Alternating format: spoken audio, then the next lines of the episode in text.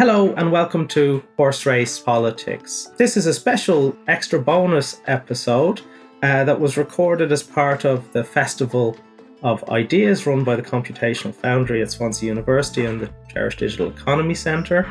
Today, really, we're going to pick up on some of the threads that were left hanging when we finished our, our final episode of the campaign series. You know, so obviously we've been tracking the campaign closely, and when we last, I suppose, when we last talked to you, we were kind of bleary eyed and tired from looking at the counting process, and we were really starting to pick up on the tensions around alleged electoral fraud that, that the Trump campaign was making. And so, in this episode, we pick up on this story in the week where Joe Biden will complete his first 100 days in office, reflecting on the reverberations of the contestation of the 2020 election, analysing the performance and the media coverage of the Biden regime, and looking forward and, and, and taking some notes from the gambling markets to assess the trajectories of the Republican and Democratic parties. Okay, so my name is Dr. Matthew Wall, and I'm an Associate Professor of Politics at Swansea University's Department of Political and Cultural Studies. And I'm joined today by my colleagues. I'm Dr. Richard Thomas. I'm uh, an Associate Professor of Journalism in the Department of Media and Communications. Hi, everybody. My name is Dr. Elena Kilby, and I'm a lecturer in journalism at Swansea Uni's Department of Media and Communication. Okay, so they do say a week is a long time in politics, and I think we noted during the podcast that every every day seemed to have so many events that it was hard to cover. And it has been nearly six months since we last uh, all recorded together, so there's quite a lot to to cover. You know, when we did last meet, we were we were kind of tired, bleary eyed, having followed the election coverage uh, all night. And you know, Joe Biden at that point was a pretty strong favorite to win the electoral college. And so, probably the biggest theme of of, of that night uh, and uh, of the days and weeks that followed was Donald Trump's contestation of the election results, even on the night itself. It was remarkable to note that you know several journalists, including even Fox News, cut across Trump's press conference, and where Twitter was actively kind of uh, attaching disclaimers to to his posts as the day unfolded. And I remember Elena on the day you you said, well, this this has been picked up quite a lot in in the world of political satire. Uh, and I was wondering, really, as as as you know, as Rudy Giuliani got more and more involved as as, as that rolled on, yeah, how how did how did uh, political satirists in, in America kind of deal with that uh, process of contestation? Well, twofold, really. I'll, I'll, talk to you a little bit about social media first. So, scrolling through Twitter during that time, a lot of the, the jokes were based around Trump being a sore loser, essentially. So, the lack of evidence to support his claims of winning the election and the kind of this flurry of parody tweets where people were just sarcastically claiming states of their own in the same way that Trump had. But I think as farcical and as funny as the situation was, you know, these these kind of barrage of different tweets, people doing that that the exact same thing as Trump, is on the other side, you had a lot of the satirists felt that Trump's behavior and many of the GOP's rejection of the electoral college results was just this kind of icing on the cake of five long years of Trump's lies and his divisive rhetoric. And the approach they took was quite measured, really, rather than this, this kind of smug, being smug in their coverage of the election aftermath. They were much more muted in their tone because they've seen that these things, so these accumulation of, of things that Trump had been doing over the last five years, actually then led to the events that became known on January the 6th, which is the sedition. Yeah, my favorite memory though has to be the Four Seasons Total Landscaping uh, press conference. I don't know. Do, do, you remember that? So I do remember. Two or three days after the election, to launch the legal battle, they were meant to have booked the Four Seasons Hotel. Yeah. They turned up in this, yeah, landscaping company on the outskirts of Philadelphia. But it, but it was their protestations that they that that's what they that meant, they meant all it. along. That that was yeah. the funniest part, almost, wasn't it? it's the best earned advertising a landscaping company probably ever has probably ever had. But then Richard, so as Alina uh, kind of mentioned, though, this while, while there was a kind of farcical element, it did foreshadow a sort of a build up, I suppose, of resistance to the to the election result. And even as late as February, you know, two thirds of Republican voters are still polling that they don't believe that the election was, was fair or, or legitimate. Obviously, this culminated, uh, as Elena said, in, in, in the invasion of the US Capitol on, on, on January 6th. I was wondering how that was sort of picked up. That seemed to, to me to be a huge turning point in the, you know, it burst the bubble nearly of a lot of this stuff that was under the surface. Yeah, I mean, you know, very few of us, those of us who sort of stayed up all night to watch the election result, glued as we were to CNN. I mean, I don't think for one minute that we all expected to be back there quite so soon, glued to our screens watching this sort of these terrible events unfolding on the 6th of January. And of course, those events, we mustn't forget, escalated and five people lost their lives that night. Mm. One of the themes that we we talked about a lot in the podcast series, wasn't it, was just to reflect on the fact that US broadcasting operates under different rules. In fact, doesn't really operate under any rules at all compared to broadcasters in the UK. And we know, of course, don't we, that the reporting on TV, particularly, you, you probably goes beyond being partisan into the realms of being hyper partisan. And those two channels, MSNBC, and Fox, are sort of exemplar of, of supporting both of those sides. And and when we think about Fox, who you know up until up until sort of almost just before the election, had been very sort of very firmly uh, on Trump's side, but sort of seemed to kind of lose their nerve a little bit towards the election. There were thoughts, weren't they? But we wondered whether Fox would be a little bit more kind of moderate, particularly in the light of, of, of what happened on Capitol Hill. But as Adam Epstein says, writing for Quartz online, you know, if anything, they, they've become more entrenched. Anchors, contributors, guests, he wrote, have spent much of their time on air justifying rioters' violence and floating conspiracy theories without any evidence. One contributor said that people just wanted a fair shake, and that mm. manifested itself uh, on Capitol Hill in a different way. But that doesn't mean to say that all of those events need to be condemned. So they took a they were sort of playing playing that down, of course, on the night. But I think generally speaking, the world's press, you know, were outraged, weren't they, at what what they were seeing in front of them. And since that happened, you know, there's been a variety of information has come out. I mean, this week CBS report that there's now been 410 arrests since that attack at least another 100 planned. They've had that there's been the first guilty plea entered. Interesting part in the New York Times who suggests that the sort of chaos on the day was because of the sort of overlapping jurisdictions of the Capitol Police, mm. the District of Columbia government, and other agencies. Just created that kind of utter confusion where nobody seemed to be in charge of sort of resisting the protesters. And there's also some coverage emerging more recently about the fact that this wasn't necessarily a spontaneous event that was triggered by Trump's speech. It was sort of planned. You know, there's evidence to suggest that people were kind of plotting such an event several weeks beforehand. And and there's a piece in BuzzFeed which suggests that Facebook was sort of particularly delinquent in the way that they kind of monitored and policed the way that these things were being plotted online. And I would just I would just end without wanting to bring any any element of, of undue comedy to the whole event when when people lost their lives. But there have been some ridiculous things happening afterwards.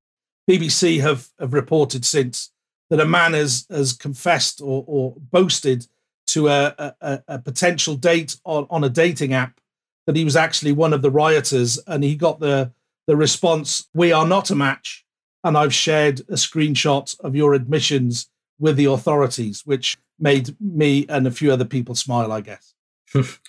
yeah, and I, I, was very struck. Obviously, following that, there was there was an impeachment uh, procedure in, in the Senate, and it's it strikes me that like Fox is a good metaphor for a lot of the Republicans who sort of face this this very difficult dilemma of of how of how to kind of deal with Donald Trump, right? So you know, you, you did see you know some some representatives and senators condemning I think a little bit like Fox News, the broad swathe has been to to support him. Obviously, he wasn't convicted in the in the Senate. I, I suppose that it was a remarkable way to begin a, a presidency. And you know, if we move into maybe looking a little bit at, at the at these first 100, 100 days, obviously that was a big issue starting off. COVID nineteen, of course, has, has has largely dominated. But yeah, I wonder, Richard, how you think how, how you think this first hundred days has progressed and what the media has made of it. Well, uh, I mean, there's a lot happening this week, isn't there? I mean, the, the 100 days is up on the 30th, a couple of days' time.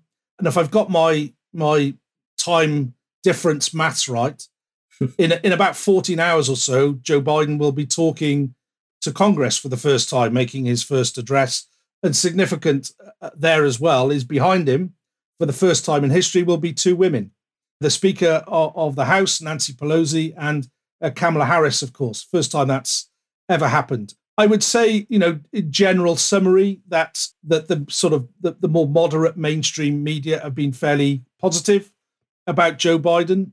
There's a significance about 100 days. Of course, it's gone goes all the way back to Roosevelt, actually, 1933, who had a kind of storming start to his presidency. But I think I think generally Biden's first 100 days has, has been received pretty well. Um, the LA mm-hmm. Times, for example, said he's just restored normal governance. The, administration is almost boring some of the time. And of course, that was never the case under Donald Trump. Chicago Tribune says, look, first 100 days, he promised to deliver 100 million doses of the COVID 19 vaccine. When that proved too easy, it says he doubled the goal to 200 million and he reached it. So the Tribune says, look, if Biden was simply being compared with his immediate predecessor, he'd be declared definitely the winner of that 100 day sort of contest. But there's an interesting piece in the Financial Times, actually, that, that is not kind of necessarily criticizing Joe Biden, but it, it does make the point that he was, you know, a bit like Napoleon, very lucky, you know, in some ways, in as much as he, he sort of assumed power at a time when all the vaccines were on the launching pad ready to go. It says, you know, the best way to look good is when the guy before you was was under underperforming. So really, he's had a very accident free hundred first days. But I think generally that the coverage has been very positive towards Joe Biden. Yeah, and it's kind of interesting, uh, Elena, because you know a big theme I suppose when we looked at the campaign was how cautious that the campaign was on, on Biden's side. You know, mm-hmm. it was mm-hmm. kind of risk risk averse yeah. um, campaign, and as he's come into these first hundred days, as Richard said, it's there's been a lot of consensus around some of the major initiatives, and yeah, it's it, it it's been I, I don't know the the big message has been about kind of unifying America and kind of getting back to to normal. I I wonder does that make a comedian's life difficult though, or a satirist? Yeah, I mean, in terms of the tone, I mean, I think we're going back to the Obama days now. I mean, the coverage of them is, very similar because they're quite difficult to make fun of. If you take someone like Trump, who provided endless material for the late night satirist impersonations, you know, picking up on elements of his personality, incoherent speeches and stuff. But I think this has become a new challenge now for the satirist. So someone like Biden isn't an obvious target in the same way that Trump was. So, how do they fill that void within the coverage? Well, the thing is with Biden is that his personality can be quite considered to be quite difficult to make fun of. Okay, so we know over the years he said some stupid things, lots of ridiculous gaffes, but he isn't a decisive character in the same way that Trump was. He's a bit boring, a little bit beige and totally likable, which makes him really difficult to make fun of. So I think it would be safe to say that only desperate partisans or maybe kind of unskilled, cruel comedians would mock, you know, certain elements or traits within Joe Biden. So we know that he had a stutter. We know that he suffered a lot of personal tragedies, and to make fun of those things when he's overcome them would just be incredibly cruel. We also know that Biden is much more measured in his approach in terms of what he says in comparison to Trump, and there isn't really a lot of good comedic fodder in there. Now, this isn't necessarily a bad thing. According to Steve Doocy, so he used to be a former writer and producer for The Daily Show. The thing with satirizing Trump was that it was the same thing week in and week out. There was nothing new in the way that he was targeted. And this is something that we picked up on in the podcast is that every week it was the same kind of impersonations of Trump that became quite tired. Plus, at that time as well, there was so much to, you know, to, to satirize, but I think that became quite exhaustive for people within that industry. So at least now I suppose that they kind of they can take a step back and breathe slightly and maybe kind of think of some other things. And I'll, I'll talk to you about that in, a, in our next segment. But I think in terms of how they're covering him at the moment, it's it's interesting. I think it has gone back to the the Obama days where there is this kind of large liberal partisan focus in a lot of the TV satire programs. You know, Fox uh, fixating on places like Fox News and how they're covering the Biden administration. I think the one yesterday was about lies about Biden wanting to ban meat. And uh, and also about how Biden should give Trump lots of credit for the COVID vaccine. So I think it, it's pretty much gone back to the yeah the Obama days of uh, satirical news coverage. Yeah, and uh, it was something we picked up. I think we, we talked about how Sarah Palin maybe was the first time we'd we'd seen a comedian just literally repeating verbatim, yes. you know, a politician's speech, and that that was sort of played for laughs. And Trump sort of auto generated satire content, and but yeah, we're, we're, there is that that that kind of theme of a of a return to normality just put yeah. across just put across quite quite a lot of what what we've seen so far. I do wonder if we if we look forward a little bit though, it's kind of picking up on on uh, what Richard mentioned, I suppose, about a lucky general rather than a than a good one. It can be quite difficult to know uh, which is which while while while the luck is, is running is running green. If if you look, I suppose, at these first hundred days, I, I think that I think the Biden administration has been smart, right, to focus on issues where there's a, a relatively high degree of uh, support, like popular support, if not if not bipartisan support in the in the Congress. So you know the working on COVID, kind of an economic stimulus package, and we're now though starting to move into some of those more divisive areas, right? So with the infrastructure bill, right, that that there's quite a lot of resistance in, in, on the right to that, uh, on a lot of things being packaged into that that wouldn't conventionally, let's say, be thought of as infrastructure and how that's going to be funded through certain increases in, in certain types of taxation immigration is is an issue that's that's really piling up. The, the, there's been a rollback of some of the more controversial Trump administration, like the travel the travel ban, but you, you still have huge numbers of immigrants piling up on the border, difficult circumstances for children. And I so I wonder is you know false dawn is probably the wrong word, but if we're looking for a return to normality, the things that we normally argue about seem to me to be kind of looming uh, looming on the agenda. I, I, think I think to be fair to Joe Biden, you know, there was some low hanging fruit that he had no choice but to deal with, obviously with with coronavirus and so on. But I would say on top of that, he's been pretty busy. You know, he's he's signed another a number of bills. He's about to sign one that's going to raise the minimum wage uh, for lots of people in the US. It's going to make huge financial difference. He's about to do that. He's sort of developed some more protocols. I mean, for example, he's gone back to the thing that him and Barack Obama used to do. They used to have lunch on a Friday. He's, he's, he's started to do this with, with Kamala Harris.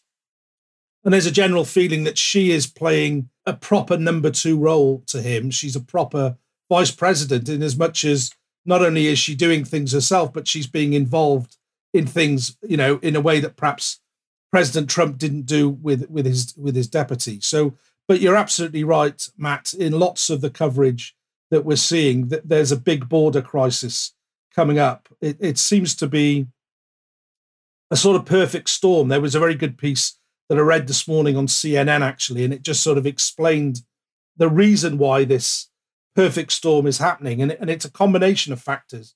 It's sort of natural disasters in Latin America, obviously, financial conditions worsening because of COVID 19, and, mm. and a kind of perception, of course, that the Biden administration is going to be a lot more liberal minded in terms of immigration. And it's brought many, many thousands of people to, to the border.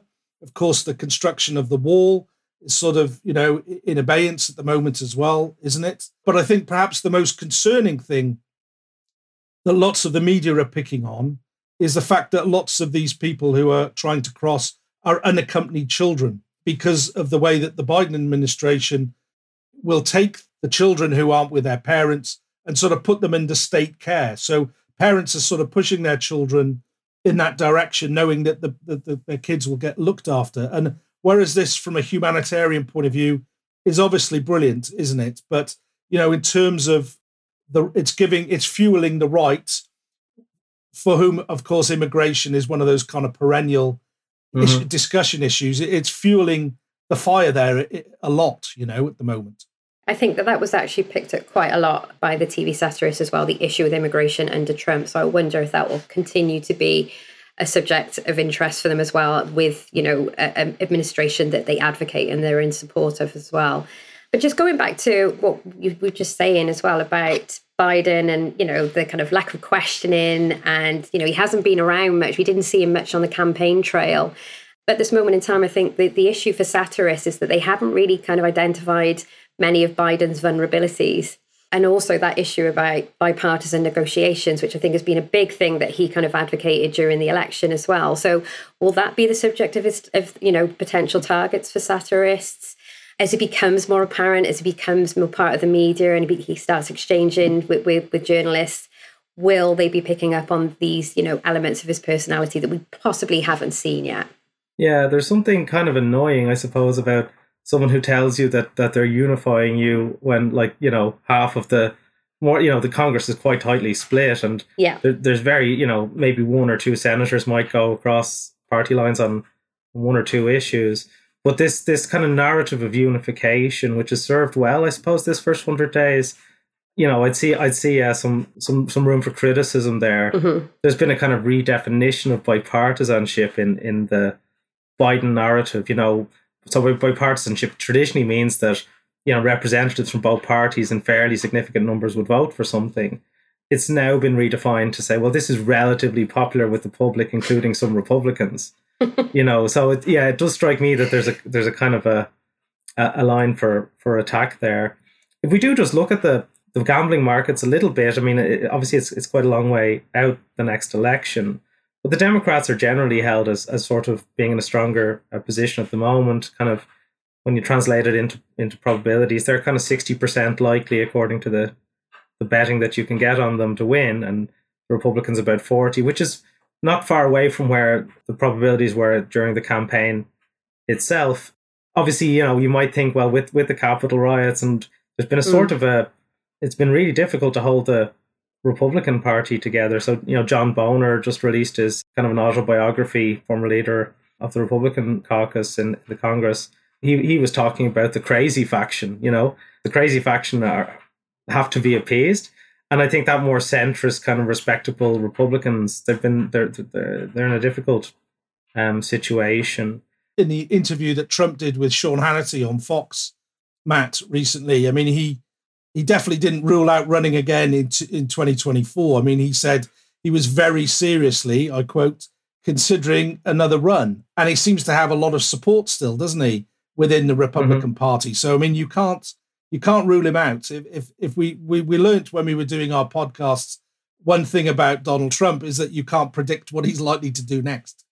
Yeah, I mean, and if you look at the betting, so it's it's actually really interesting. So Kamala Harris is actually favored as the most likely next president, with Joe Biden second, and Donald Trump third most likely. So, but while the Democrats, you could say, have two quite strong frontrunners, after Trump, you have, you know, Nikki Haley and Mike Pence, who'd be on the other side of that internal divide in the Republican Party, and then maybe, you know, Ron DeSantis, the Florida governor, kind of a, a Trump continuation candidate.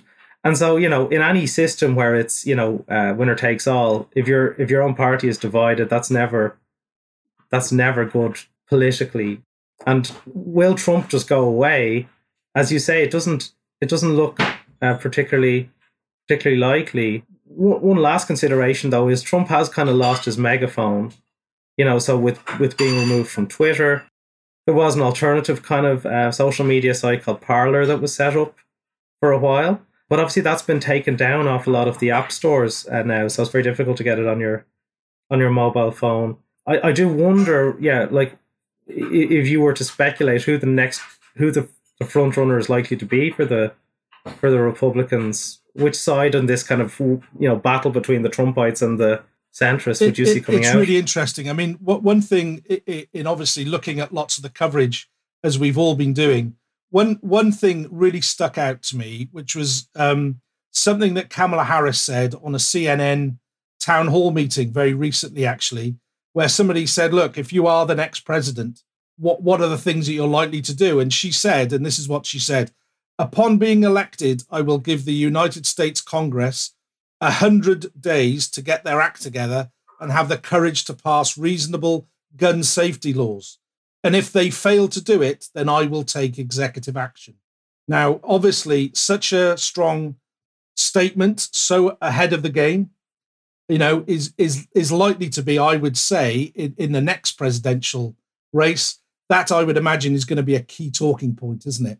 The fact that she has come out so explicitly and said that, and we know that the kind of NRA, you know, very sort of aligned to the Republican party. So, I mean, I think looking forward, that's going to be a real talking point if we are lucky enough to meet again and talk about the 2024 election. Yeah. Um, if there's still in America to have a vote, I suppose is the is the question. We we had a, que- a, a kind of a comment in today from from one of the audience members, and it kind of goes to your point, Lena, about the kind of beigeness of of Joe Biden. The comment was that uh, Jon Sopel today said Biden was an old man in a hurry. Uh, don't be gulled by how it looks. And, and I do. There is an interesting kind of point there. Is I, I suppose it comes down to to what extent is this beigeness like presentational? You know, mm-hmm. it's a kind of a it's yeah. it's a very convenient cover, I suppose. And and how you know how radical I suppose is Biden likely to be? I mean, I think from what we've talked about so far, I mean, I've been studying American politics for a while through the through the guise of satire. Is that you know I think back in the day of the you know the Obama administration, we saw him as a bit of a kind of cool character. Yeah, there were a lot of gaffes, but going forward, it's quite kind of interesting. It's been very constructed, hasn't it, since the time that we were doing these podcasts, is that we haven't really seen much of him at all. So I think it'd be very interesting now, past these 100 days, to see what that looks like, how contrived and constructed these things are past this 100 day mark. Yeah. Plus, I think as well, so Biden has to kind of hold his coalition together, you know. Yeah. So, you know, if we go back to the primaries, you had Bernie Sanders was his kind of principal opponent. And you know, Elizabeth Warren also, you know, on that kind of left side of the party, some of the highest profile uh, members of Congress in the US, like uh, AOC, would, yeah. would be quite a long way to the left of mm-hmm. of Joe Biden. I guess I guess it's it's it's it's a question of and, and you mentioned Richard quite big changes about things like minimum wage. Is is there sort of is it sort of a baby faced assassin, you know, kind of a uh, you know steel hand in a silk glove, whatever metaphor you might want to use? Is is Biden actually like perhaps a really effective vehicle for, for some quite radical uh, policy ideas? I, I, I would imagine that, you know, I'm not sure how much they would be looking over our side of the Atlantic, these folks, but I mean, one of the things that surely won't have escaped them is the fact that the Labour Party in the UK is sort of it's sort of paralyzed with this infighting, isn't it? It's almost like death by a thousand cuts. It's just mm. doing it to itself. Uh, and I imagine that any socialist kind of movement looking at the UK will be will be looking and thinking, gosh, we can't afford to have this sort of divide in our own organization, our own movement, because it, it just sort of prevents things from moving forward, doesn't it? So it'll be very interesting to see. We know that there's that kind of divide in the Republican Party, whether it happens in the in in the Democrats and the or they make this attempt to kind of come a little bit more both making some movements towards the center just to kind of mesh mm. all of that together. But you can't help thinking that the UK at the moment is presenting a sort of socialist case study uh, as to what not to do in order to kind of assume and hold on to power, you know?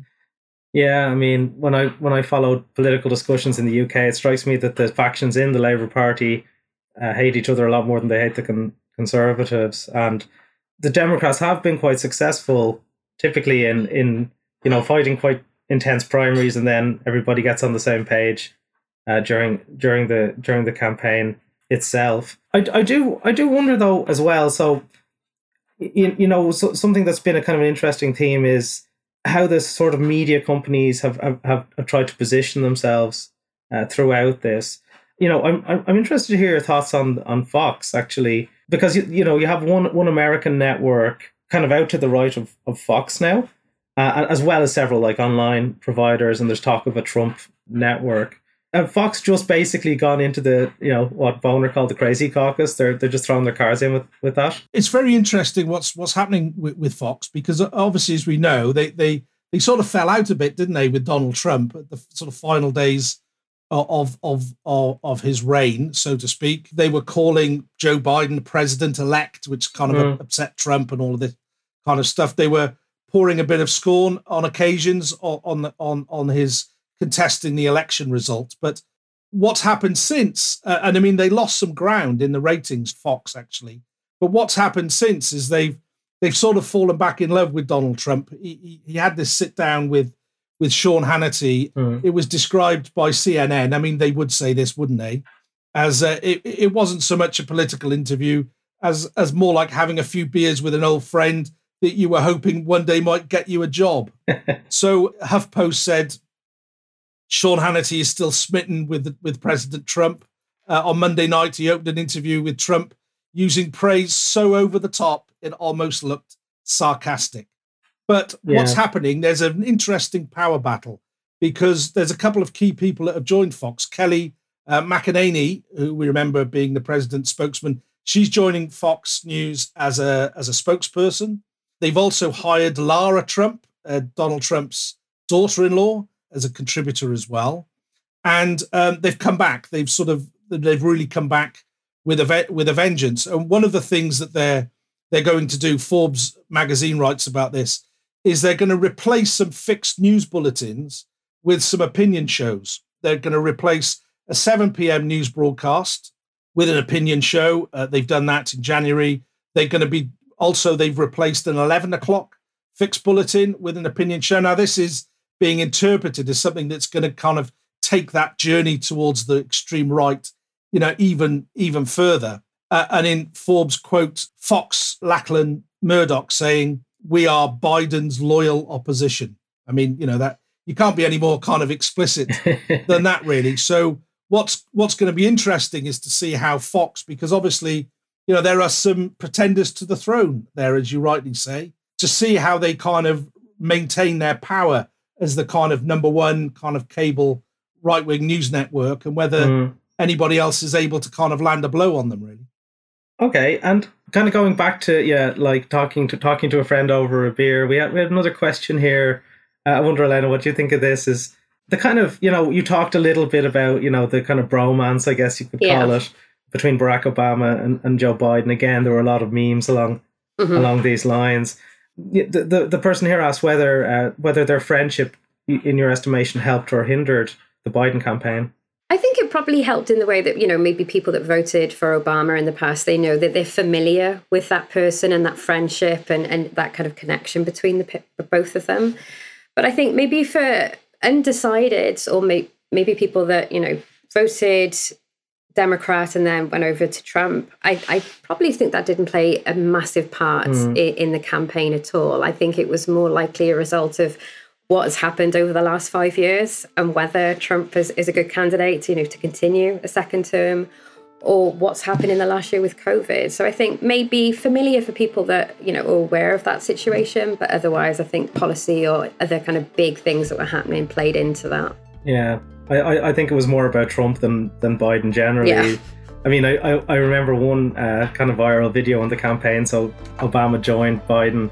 They were in a basketball court and, you know, typically Obama, you know, got the ball drained at kind of a three pointer from like 20 feet out.